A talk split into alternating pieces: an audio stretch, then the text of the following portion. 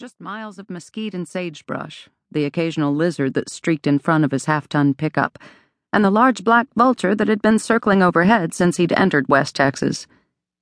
West Texas. Who in their right mind would want to live here? Of course, who in their right mind would take off on a road trip when there was plenty of work to be done back at his office in Dogwood? Time was money, and five hours spent on a highway a foolish waste of both. There was just one thing that trumped the almighty dollar in Brant's book, and the only reason he was driving on a dirt road in the middle of nowhere family. He glanced down at the navigational system, but it seemed to be as lost as he was. The green arrow sat in the middle of an empty screen, inching toward nothing. Patience not exactly his strong suit, Brant had just decided to turn around when a house took shape on the flat horizon.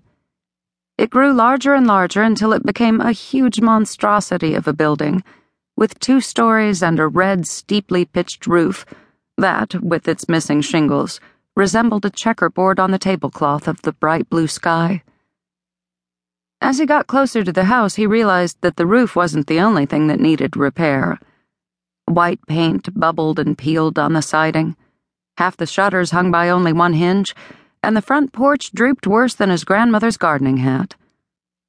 To the left of the house sat a faded red barn, bookended by two gnarled trunked cottonwoods. Another cottonwood shaded the front yard, a yard filled with waist high weeds and a large wooden sign Trespassers will be prostituted.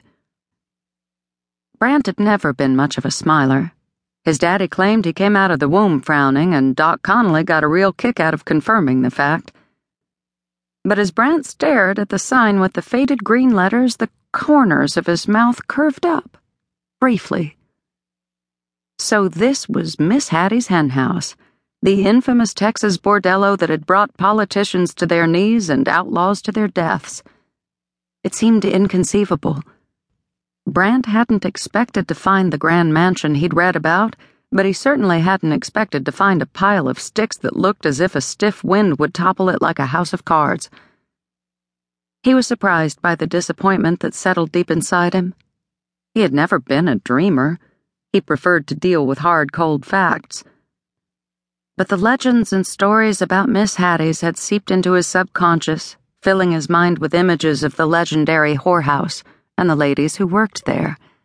Ladies with names like Sassy Kate, Sweet Starlet, Daring Delilah, and the pièce de résistance, Hattie Ledoux, the larger than life madam who had started the house of ill repute over a hundred years earlier. It was Miss Hattie who had occupied most of Brant's thoughts in the last month. Miss Hattie, who had spawned sensual dreams that had him waking up in a sweaty state of arousal. Maybe that was why he felt so disappointed. The dreams had replaced the nightmares that had plagued him since the tornado. If the dreams stopped, there would be no reprieve from the memories that lurked in the corner of his mind, waiting to consume him when he least expected it. He drove up a deeply rutted road and parked in what was left of a brick circular drive. After the humidity of East Texas, the late September air felt hot and dry. He tugged his cowboy hat lower as he got out of the truck then maneuvered through the weeds that almost obscured the pathway. A flash of black pulled his attention up to the sky. The vulture still circled directly overhead, its long feathered wings spread wide, its beady eyes searching for death.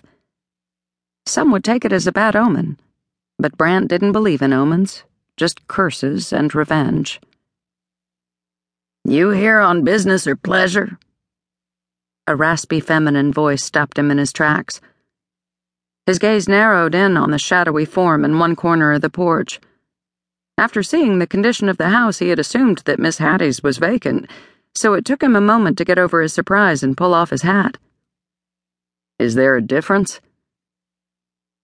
A husky cackle was followed by a soft hum as a battery operated wheelchair rolled out of the shadows. Brant had learned the importance of a poker face a long time ago, but it took real effort to keep his shock in check. The pictures in the history books of a blonde temptress were nothing like the nightmarish creature who squinted back at him. A huge magenta wig surrounded a face.